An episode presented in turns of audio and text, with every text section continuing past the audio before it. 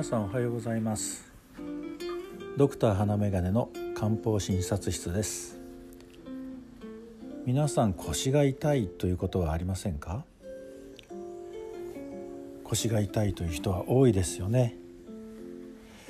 体を酷使する職業だったり座業が長かったり腰に負担のかかる日常を送る人は少なくないと思います。普段はなんとなくやり過ごしているけれど無理が蓄積して腰痛に悩まされ始めるということもありますね。また怪我や手術の後からあるいはそれからしばらくしてから腰が痛くなってきたというようなこともあります。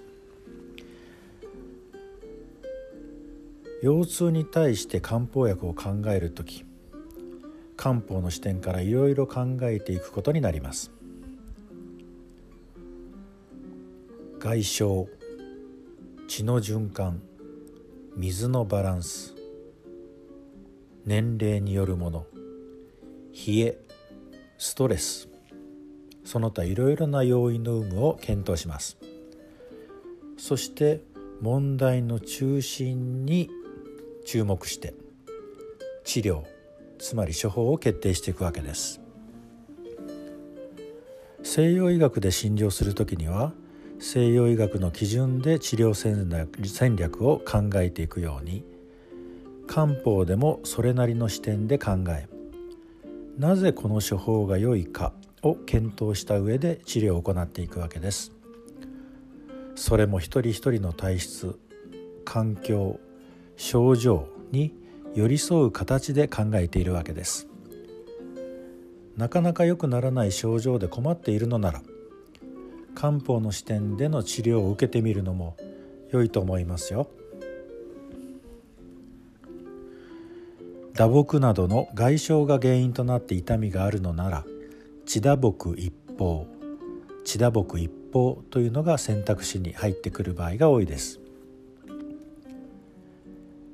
年齢の影響が出てきてしびれを伴うような場合には五者腎気丸五者腎気丸の系統を考えます。血の滞りが関与しているなら軽視伏量丸軽視伏量丸などの血の巡りを改善する処方を使います。むくみなどが出ているのなら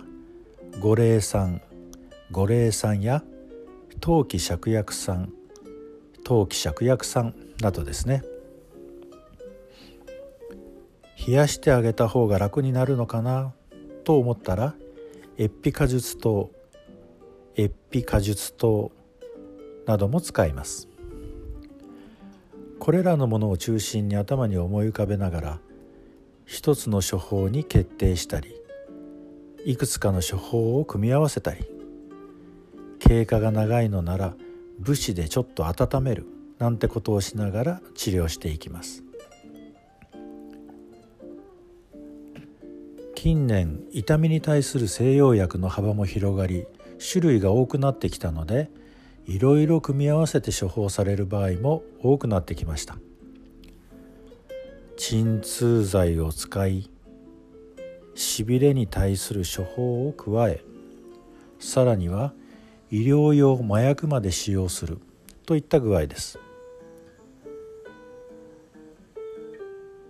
でもこれでも良くならない人は少なくありません。またこれらは痛みに対する感受性を抑えつけるといった方向を持っているので大元の体の具合を整えるという発想がありません。高価な薬を何種類も使う前に漢方薬を試してみる。というのはいい選択肢だと思いますよ。もちろん西洋薬で対処が難しいものは漢方でも難しいことが多いです。しかし漢方薬でちょっと血の巡りを良くしてあげるだけで症状がぐっと良くなることだって珍しくありませんからね。まあ腰が痛いという症状があるのなら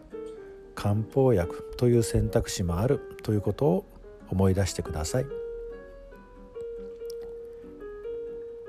では今日も健やかな一日をお過ごしください。